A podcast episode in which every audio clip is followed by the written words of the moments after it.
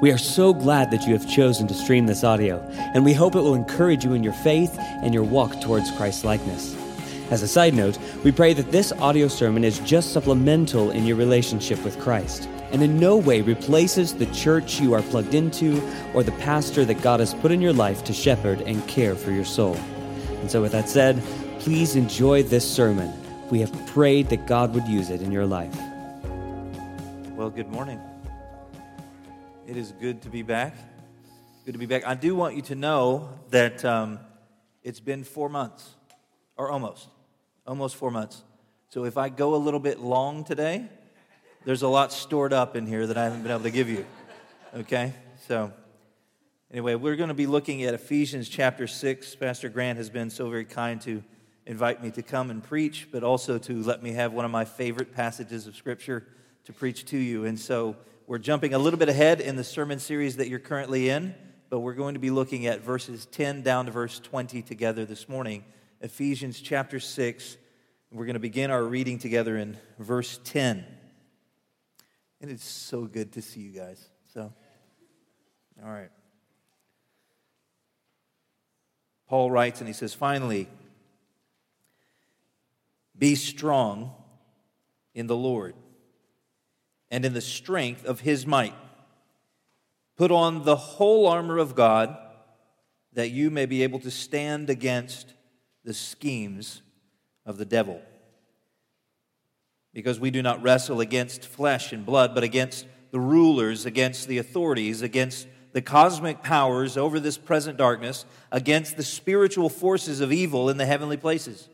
Therefore, take up the whole armor of God, that you may be able to withstand in the evil day. And having done all to stand, stand firm.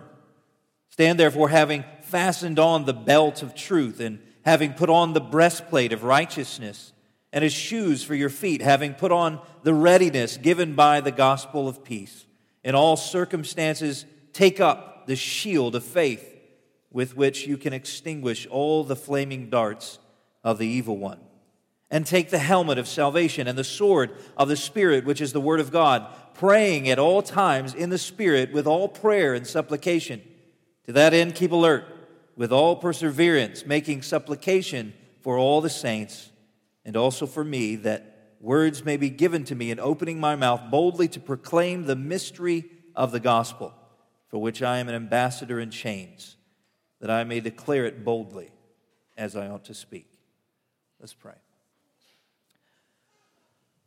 Father, we give this time to you this morning, and we ask that you, through your Spirit, would speak clearly through the Apostle Paul. We pray that you would give us understanding. We pray, Father, that we would be mindful of this spiritual conflict that we are in as a church. That lurking around us, Lord, there are spiritual entities that wish us harm. But because of your grace and because of your spirit, we are victorious. And so, God, help us to understand what Paul is saying in regards to the victory that we have in Jesus Christ. And we pray this in his name. Amen. I want to talk to you just for a moment about a failed armor exchange. There's a story in the Old Testament that we find about uh, this young man who was a shepherd, and his name was David. And David had heard about a, a battle that was taking place. We all know the story. It typically ends with a giant on his back and his head being removed. But in this story, one of the things that we quickly move past is this armor exchange that takes place. David, after he kind of has some verbal sparring with his brothers, ends up going to the king's tent, and there's King Saul, and King Saul is there with all of his armor, and he begins to try and put this armor on this young man. The armor doesn't fit. It doesn't fit. It's too large. The sword's unwieldy, the, the shield's too heavy. He can't actually do what he needs to do in battle because the armor just isn't the right size for him. It, it's not fit for him. Our text here this morning in Ephesians chapter 6 is a beautiful correction to that story. In our text today, the king's armor fits perfectly.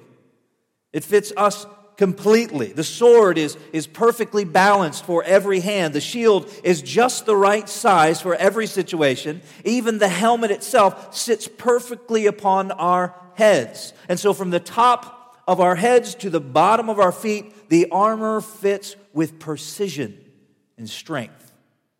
And so, as we look at this text, I want us to see that there is spiritual conflict. If we're going to be equipped for this conflict that we are in as a church, Paul reveals for us in this text four clues that will enable us to be victorious. And the first one is that we, we must know the source of our strength. We must know the source of our strength. Secondly, we must know the identity of our enemy. Third, we must commit ourselves to an unwavering kind of obedience. And then fourthly, we must clothe ourselves in Christ. So if we look at this passage of Scripture, it's very important. When we look at Ephesians chapter 6, if we don't have a complete or at least a full understanding of the spiritual conflict that is taking place in the Bible and as a result in the world, then I don't think that we can have a very good understanding of Ephesians 6. And so, what I want to do just for a moment, if you'll bear with me, is to provide some context to this spiritual war so that we can have a better understanding of what's taking place in Ephesians chapter 6. Sometimes when we read through the book of Ephesians, we're reading through these really rich passages of Scripture, and Paul is talking about all kinds of wonderful things. And we get to Ephesians chapter 6, and you're just kind of like, okay, Paul, what in the world? It's like a shock at the very end. I mean, he's been talking about all kinds of wonderful things about Christian Jewish unity. He's been talking about our new identity in Christ. He's talked about wisdom and how to approach life. He's talked about relationships between husbands and wives and parents and children and slaves and masters. And then all of a sudden, he just like throws in this spiritual warfare business. And you're like, oh, I didn't see that one coming. That was a surprise, Paul. That was a surprise. Now, what Paul is doing in this letter is very important he's discussing this concept of supernatural war, and he's closing the letter in the very same way that he actually started the letter.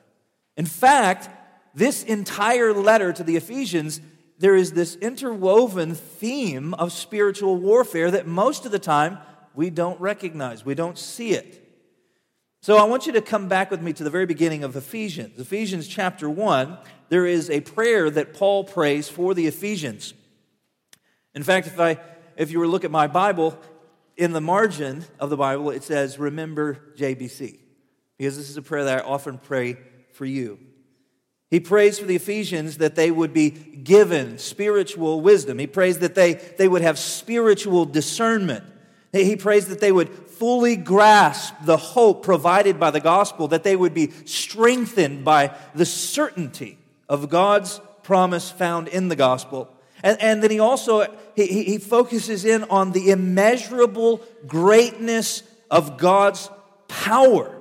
And it's that power in particular that he says in verse 20 that he worked, God works in Christ when he raised him from the dead. Now, focus on this and seated him at his right hand in the heavenly places, far above all rule and authority and power and dominion, and above every name that is named, not only in this age, but also in the age to come.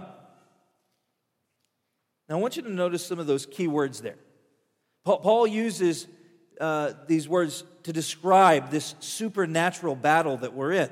He says that Jesus has been seated He's been enthroned. That's what he's saying. He's been enthroned above all spiritual and human rulers.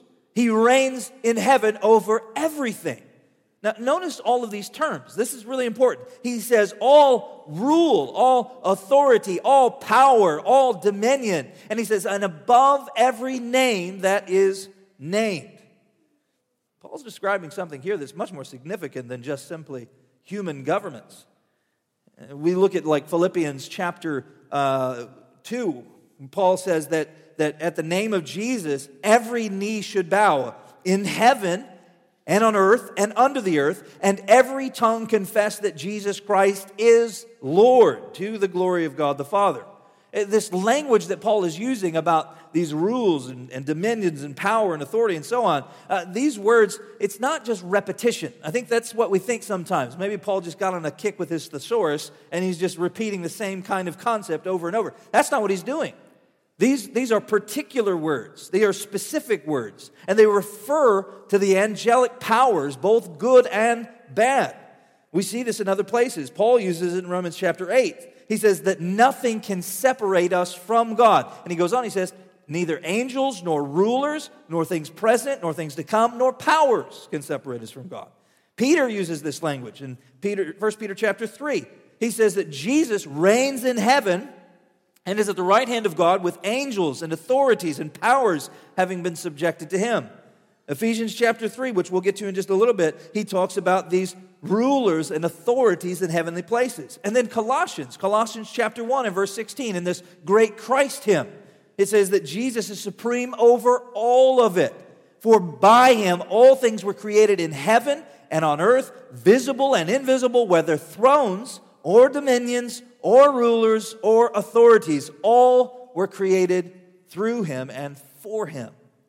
So Jesus has been raised by the power of God and is seated as king over all authorities, visible and invisible. So, that's what's happening with Jesus. What's happening with us? What does that mean for us? Well, we have to remember who we are. Look at Ephesians 2. In Ephesians 2, again, beautiful passage. I think Ephesians is probably one of my favorite books. Ephesians 2, verse 1. Paul starts out and he says, And you were dead in your trespasses and sins in which you once walked, following the course of this world. Next phrase, following the prince of the power of the air, the spirit that is now at work in the sons of disobedience. And he goes on and he talks about where we are without Christ. We are under the dominion of Satan. But then we get to verse 6. The gospel clearly presented to us faith, repentance, we are saved, and he says, and when we are made alive together with Christ, we are raised up with him and seated with him in the heavenly places in Christ Jesus. Now, so notice, we were once under the dominion of the demonic powers, but now we have been raised and seated with Jesus. He's given us this delegated authority to, to awaken the nations to the kingdom of God, to push back the darkness and to declare God's rule over all peoples. Paul continues with his explanation of this unseen realm by addressing God's plan for the church. You look at chapter 3 in Ephesians. He says, We, uh, we see Paul talking about uh, the purpose of the church, even, and he says that, that, that, that the plan or the, the mystery hidden for ages in God has now been revealed through the church, he says, the manifold wisdom of God might now be made known to the rulers and to the authorities in the heavenly places. This is a huge deal. This is the whole thing. This is the story of the Bible, what God is doing in the world. So he's declaring his victory over all things. Now, so when we think about these rulers, these authorities, these powers, these authorities, the, or the principalities, and so on and so forth, who are these folks? Right? Psalm 82 is a, is a really helpful scripture for us to look at, to give us a little bit of context about who these people or who these beings might be. Psalm 82 says, God has taken his place in the divine council. Just as a courtroom set up, there's this moment where there's this ingathering of spiritual beings, it seems. God has taken his place in the divine council in the midst of the gods. He holds judgment. And he says to these gods, he says to these spiritual beings, How long will you judge unjustly and show partiality to the wicked? Give justice to the weak and the fatherless. Maintain the right of the afflicted and the destitute. Rescue the weak and the needy. Deliver them from the hand of the wicked. And then he speaks about the human beings. He says, They have neither knowledge nor understanding. They walk about in darkness. All the foundations of the earth are shaken. And then he turns back to these spiritual beings and he says, I said, You are gods, sons of the Most High, all of you. Nevertheless, like men, you shall die and fall like any prince. Arise, O God, says the psalmist. Judge the earth, for you shall inherit all the nations. That's probably one of those Psalms that you didn't read when you were going through your Psalm study, right? What is happening here? These supernatural beings that the psalmist refers to are spoken over spoken of over and over and over again in the Old Testament and in the New Testament. They're called various things, given various labels. Sons of God. We see that in the book of Job. Uh, we see that in, in Genesis chapter 6. Spirits, holy ones, angels. In particular, in Genesis chapter 6, we see these sons of God, these supernatural beings, abandoning the place that they were, they were given by God, and they, they took wives for themselves and had children, and, but then God judges them for this. And in uh, first or second Peter chapter 2, he says, God did not spare angels when they sinned, but cast them into, it says in the English, hell, but the word's actually Tartarus, uh, or place of the dead, this waiting place for judgment and he commits them to chains of gloomy darkness until the final judgment. Now, while some are imprisoned, it seems as though the scripture teaches us that others were not. And so these spiritual beings that have walked away from their allegiance to God are now taking up power and authority in this world, in the spiritual realm. Now, the whole world has a supernatural story. After the flood, God began his work of calling out for himself a people for his own inheritance. We hear this language a lot in the Old Testament, and that through Jesus, God would reclaim the world for himself. Fallen angels were given authority over the nations by God, it says in Deuteronomy chapter 32. We, we see this plan of God that's being orchestrated. So, or Deuteronomy 32, it says, The Most High gave to the nations their inheritance when He divided mankind. He fixed the borders of the peoples according to the number of the sons of God. But the Lord's portion is his people. Jacob is his allotted heritage. God chose for himself one people to bring about the restoration of the entire world. And friends, that's what we are. We are the means of God's strategic advance in this world against the supernatural powers. Do you remember what the psalmist said at the very end of, of Psalm 18 or 82? He said, Arise, O God, judge the earth, for you shall inherit all the nations. Not just Israel, all the nations.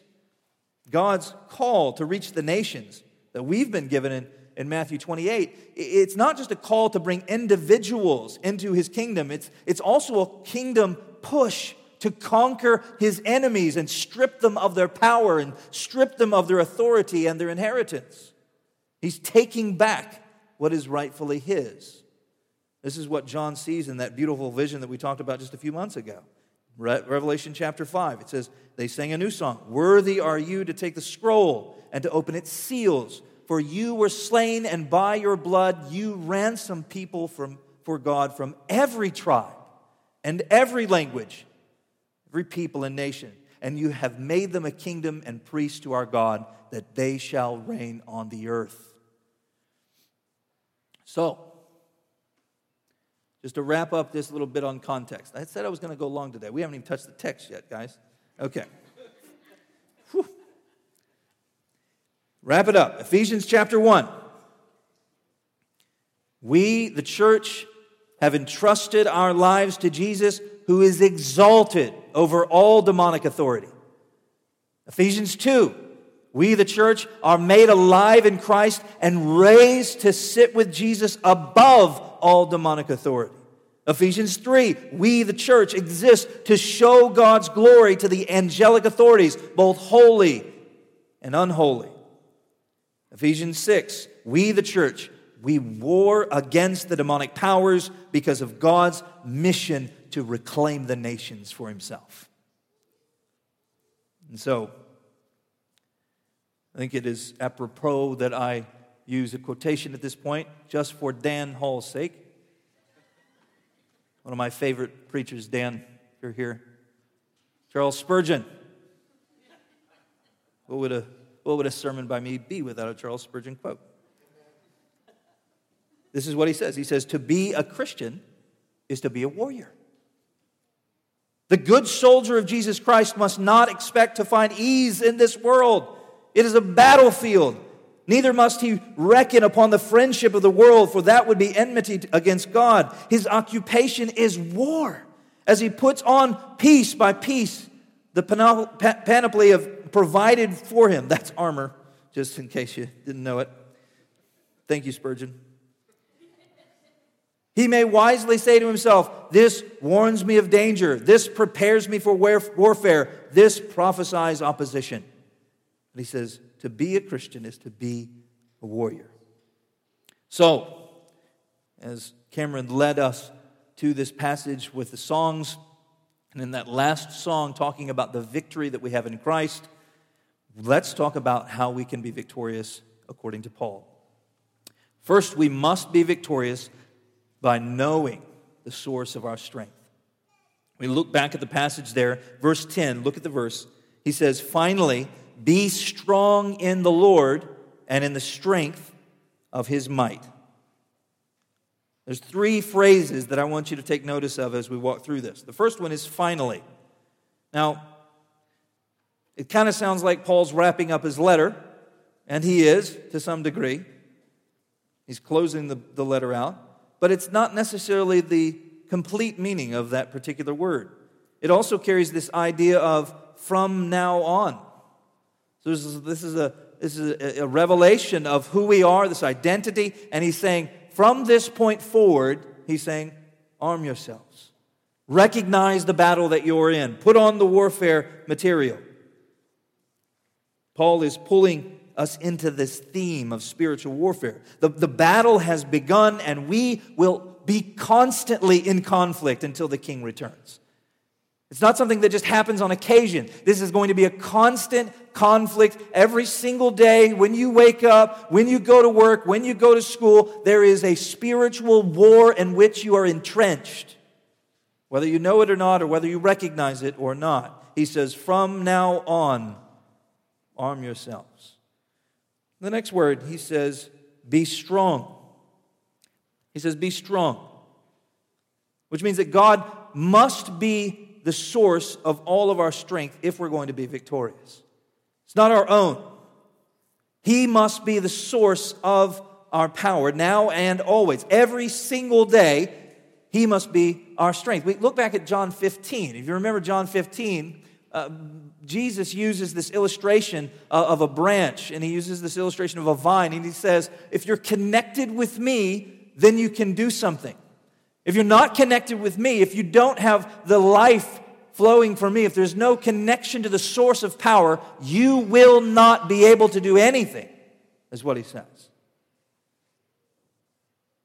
So when we just try harder at life, or, or we just look at the mirror and we hate the person in the mirror and we scream at the mirror, or we, we make that, you know, really uncomfortable apology call or something like that, or we, we put additional filters on the computer, or, and all of those things may be well and good. But if we do not humble ourselves to the point of recognizing that we do not contain the source of power, we will continually fail. We must be strong, but in the strength of His might. And the next phrase that I want you to notice here is he says, In the Lord. We must be strong in the strength of his might. We must be strong in the Lord. It's only in Christ that we find this inner strength to walk in a way that is worthy of the gospel of Jesus Christ. Remember back to Ephesians 4, verse 1. He says, As a prisoner of the Lord, I urge you to walk in a manner worthy of the calling by which you have been called. Friends, we cannot do that by ourselves. Christianity is not a solitary religion. You can't wake up and decide that you're just going to, you know, go down this path by yourself and you're just going to plug your way along and you're going to accomplish it and you're going to do all of this by yourself. No, it's, it's not a solitary religion. We're together in this. We must have one another, but we also, we most significantly must have God. We cannot do this by ourselves. We're not smart enough. We're not wise enough. We're not strong enough. I mean, Satan's been doing this for a very long time. He's mastered his craft over the last several thousand years, and he knows exactly how to attack you. There's no adequate power within us to defend against the demonic hordes other than the indwelling presence of the Holy Spirit. And that is this power that God gives to us, this power that, that awakened a broken corpse in the Jerusalem cave, and, and God took and, and He resurrected this God man and He set him upon His throne over all things. That's the kind of power that is infused in you by the Holy Spirit. And Paul shows us the, the outworking of this power in 1 Corinthians chapter 10. He says, No temptation has overtaken you that is not common to man. God is faithful, though, and He will not let you be tempted beyond your ability, but with the temptation, He will also provide the way of escape that you may be able to endure it. He's saying it doesn't mean that you're never going to be tempted. It doesn't mean that you're ever going to, not ever going to go into situations that are hard and difficult. In fact, you will constantly be going into situations that are difficult and that are tempting.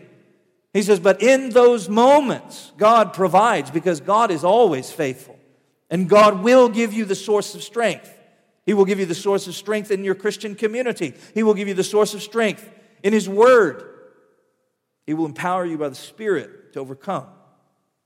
So, in order to be victorious, Paul says we must understand in whom our source of power lies. Secondly, being victorious means that we must know the identity of our enemy.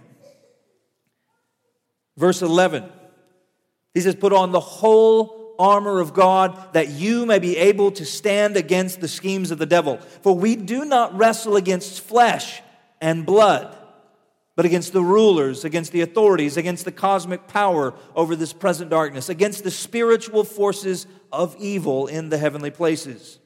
Now, most of the time when we look at Ephesians chapter 6, we can become very fixated on, you know, images of Roman Praetorian guards and such.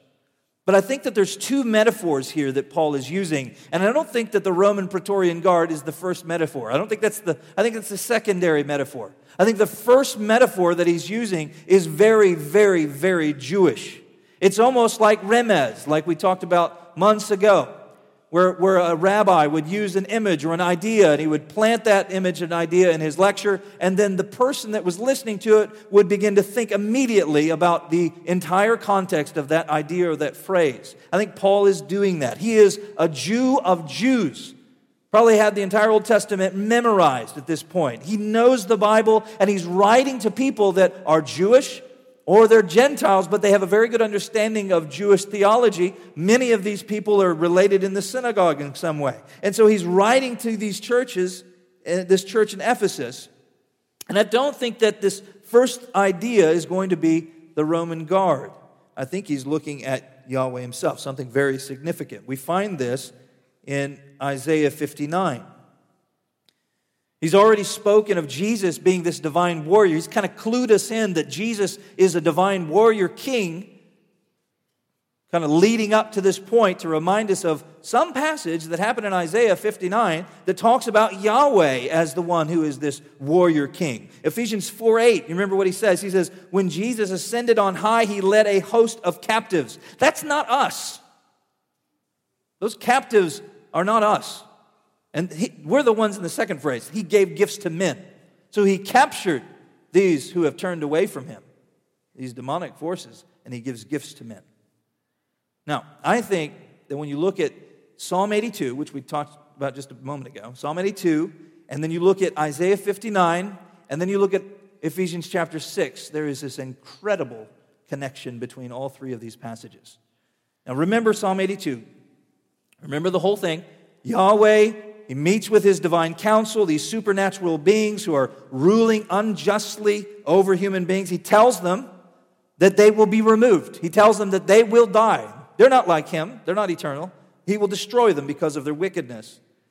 And then he goes on, and, and the psalmist says, he ends it by calling upon Yahweh to bring judgment upon them and to reclaim the nations for himself. You remember?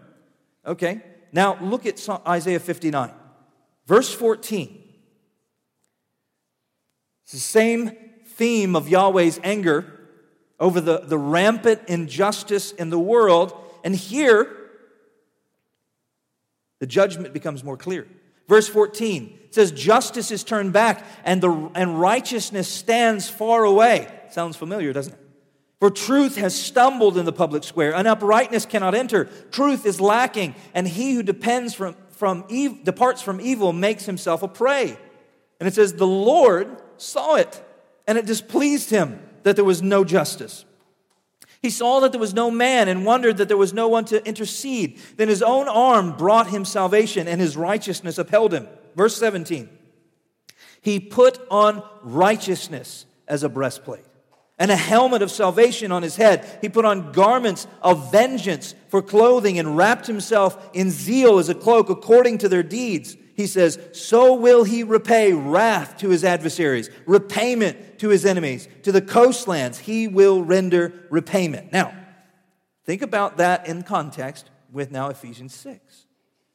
Paul is saying that God has raised Jesus to life and seated him in the heavenly places above all demonic powers, all these divine council members, the just and the unjust. Jesus now reigns and rules over all of them, and God now has raised us up, human beings, above all demonic rulers and powers in Christ by the power of the gospel.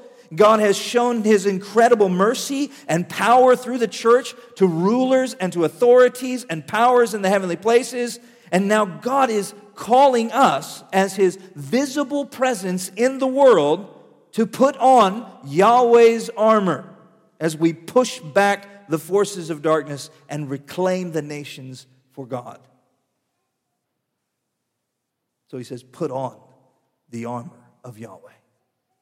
Put on not your armor, it's not like you're just kind of piecemealing your own armor together and trying to do what you can to, to get by in a spiritual battle. He's saying, no, put on the armor that belongs to someone else. Put on God's armor. Put on Yahweh's armor. This is what, this is what he's getting at. In fact, we have an early church father, Jerome, he, he talks about it this way. He says, From what we read of the Lord, our Savior, throughout the scripture, it is manifestly clear that the whole armor of Christ is the Savior himself.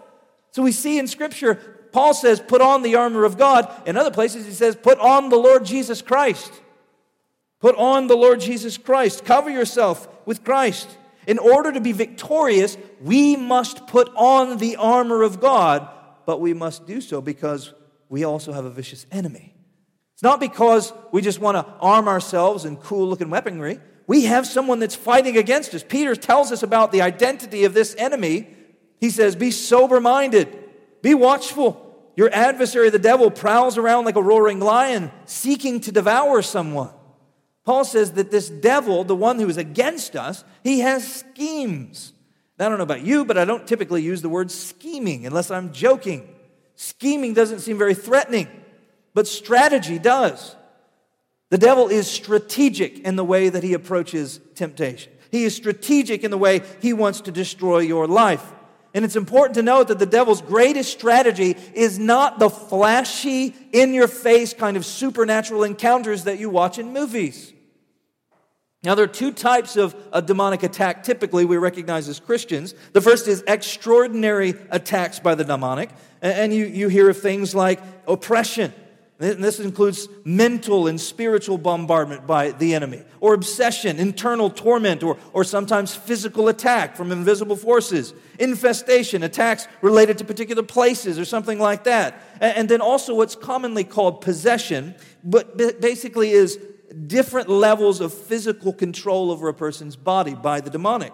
Now, that's the extraordinary ways in which the, the devil works. This is not the common way in which the devil works. The most common way that all of us experience is the ordinary attack temptation, internal temptation, external temptation, as he seeks to control and, and influence you so that you would make decisions that, that go against the gospel, that reject Christ. We live in a world that is broken and that is decidedly against God and His plan, and that is always wanting us to fail and fall prey to the temptations of the devil. And our enemy's wish is for our harm. But Peter says we must be sober, we must be watchful. So, therefore, be careful in this world. Arm yourself with Christ, put on the Lord Jesus Christ, get into the Word, memorize Scripture. Obey Scripture as you memorize it. But then be careful. Be careful of the kind of, of images or stories that you put into your mind. Be careful the places that you choose to visit or the friends that you seek to invest in. Be careful of the hobbies and the relationships that you place so much value upon. Be careful of the words that you use and, and the flashes of anger that you just disregard as though they're not that important. Be careful of the secret pride in your heart and the silent judgment you level at those around you. All of those things are chinks in the armor, gaps in your holiness that the evil one will exploit. In order to be victorious, we must look to Jesus as the source of our strength. We must know our enemy. We must be steadfast, also unwavering in our obedience. Look at verse 13. He says, Therefore, take up the whole armor of God, that you may be able to withstand in the evil day. And having done all to stand, stand firm. So the battle is on, it's happening. We've entered in, whether we know it or not. It's almost as if you could, you could see the scene. Imagine a child walking out onto a field in Pennsylvania, and there's flowers and there's you know, beautiful things. And so the child is just kind of wandering around in this field. There's such a delightful place out there picking flowers. And all the while, on either side of the field, there are massive armies that have gathered for the purpose of war. And very quickly, very soon, there will be bullets flying over this field. There will be cannon blasts. There will be people running into the field. There will be slaughter upon slaughter. And this child, they do not understand, if they do not know, they will see harm. Friends, whether you know it or not, whether you recognize it or not, whether you think it's important or not, you are in the middle of that field, and there are spiritual forces at work in this world wishing to do you harm. We must be awakened to this idea. Paul says, Put on the armor of God. This is a clothing image. He says, Take up the armor of God. This is a weapon image. Verse 13, just a couple of words I want you to notice.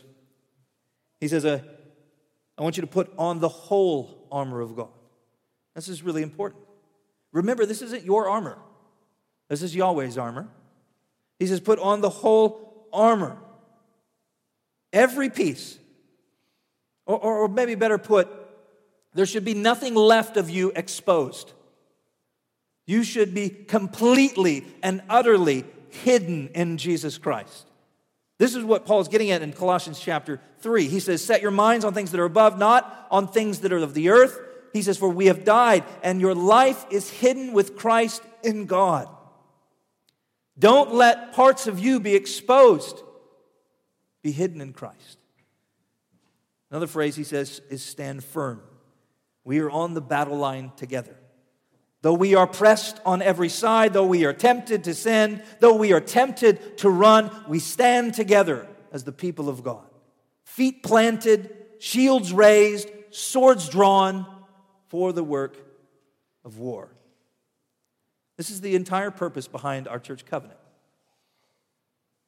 You are covenanted together this is the reason you have Bible study classes. This is the reason for counseling ministries. This is the reason for discipleship mentoring. It's the reason for disaster relief ministry. All of those things are spiritual warfare.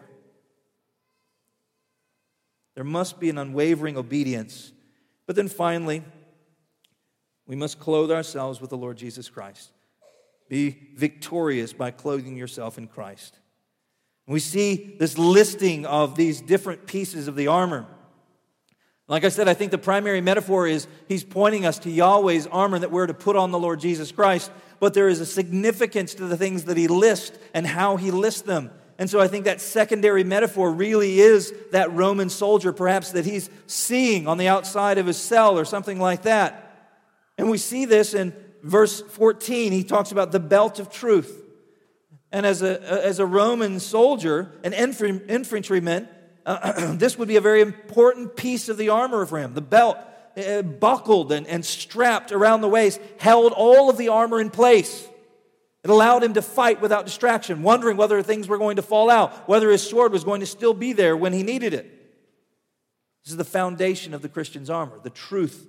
If we remember what Jesus says about himself, he says that he himself is truth. Helps us understand even more so that we are to put on the Lord Jesus Christ. The breastplate of righteousness. Again, we see that in Isaiah 59 to wear the breastplate of righteousness. The, the, the, breastplate for the soldier covered all of his vital organs. So that his chest was covered, his sides were covered, his back was covered. The, the breastplate was to slide over the head and had hinges at the side so that nothing could pierce his midsection. And then there was also an apron that would cover down his legs and, his, and, his, and, and all of the places that he could be vulnerable.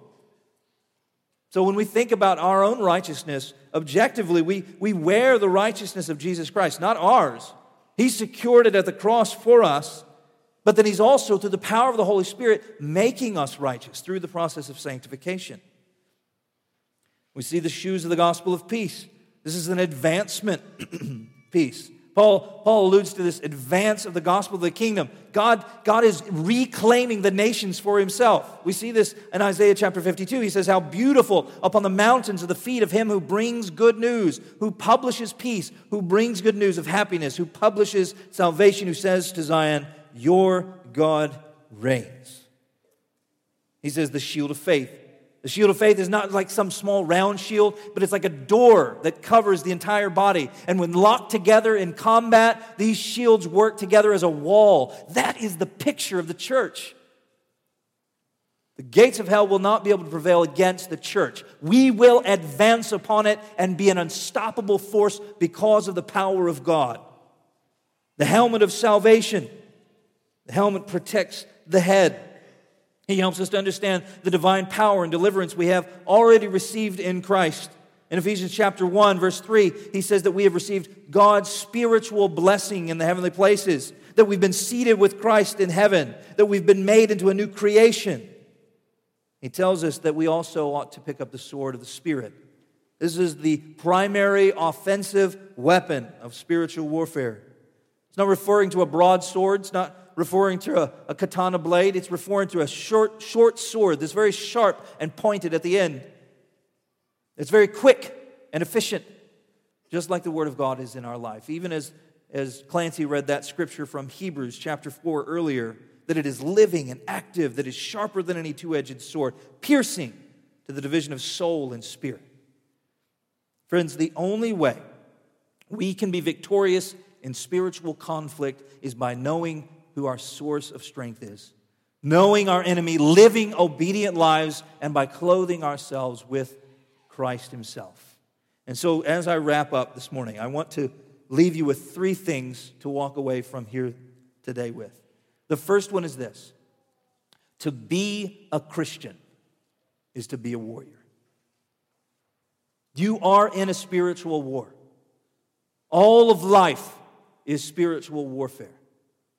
It's warfare against your flesh, against the world, or against the devil. And my point is don't be scared of it. Recognize it. Lean into it and be strong, Paul says. Secondly, when you get bogged down in life, whether it's circumstances or relationships, when, when you're troubled by patterns of sin in your life, when you feel like you're, you're under attack, remember what Paul says to the Corinthian church.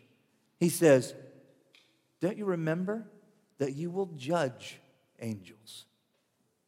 You are not the weak ones, you're in Christ. You are the ones He is raising up to judge the heavenly house. And then back to our story at the very beginning. Unlike David, when he slipped on Saul's armor over his head and and he tried to lift the sword, and it was unwieldy and it was almost impossible to use. Yahweh's armor is perfectly sized for you, perfectly balanced. All of it because, as Paul says, you have died and your life is now hidden with Christ in God. Let's pray. Father, we thank you for this word from the Apostle Paul. We thank you that even in the midst of spiritual war, we can trust and know that you are God and there is no other. That you are mighty, that you give to us strength and power through your Holy Spirit that we might overcome the evil one. God, would these words encourage us this morning? We pray in Jesus' name.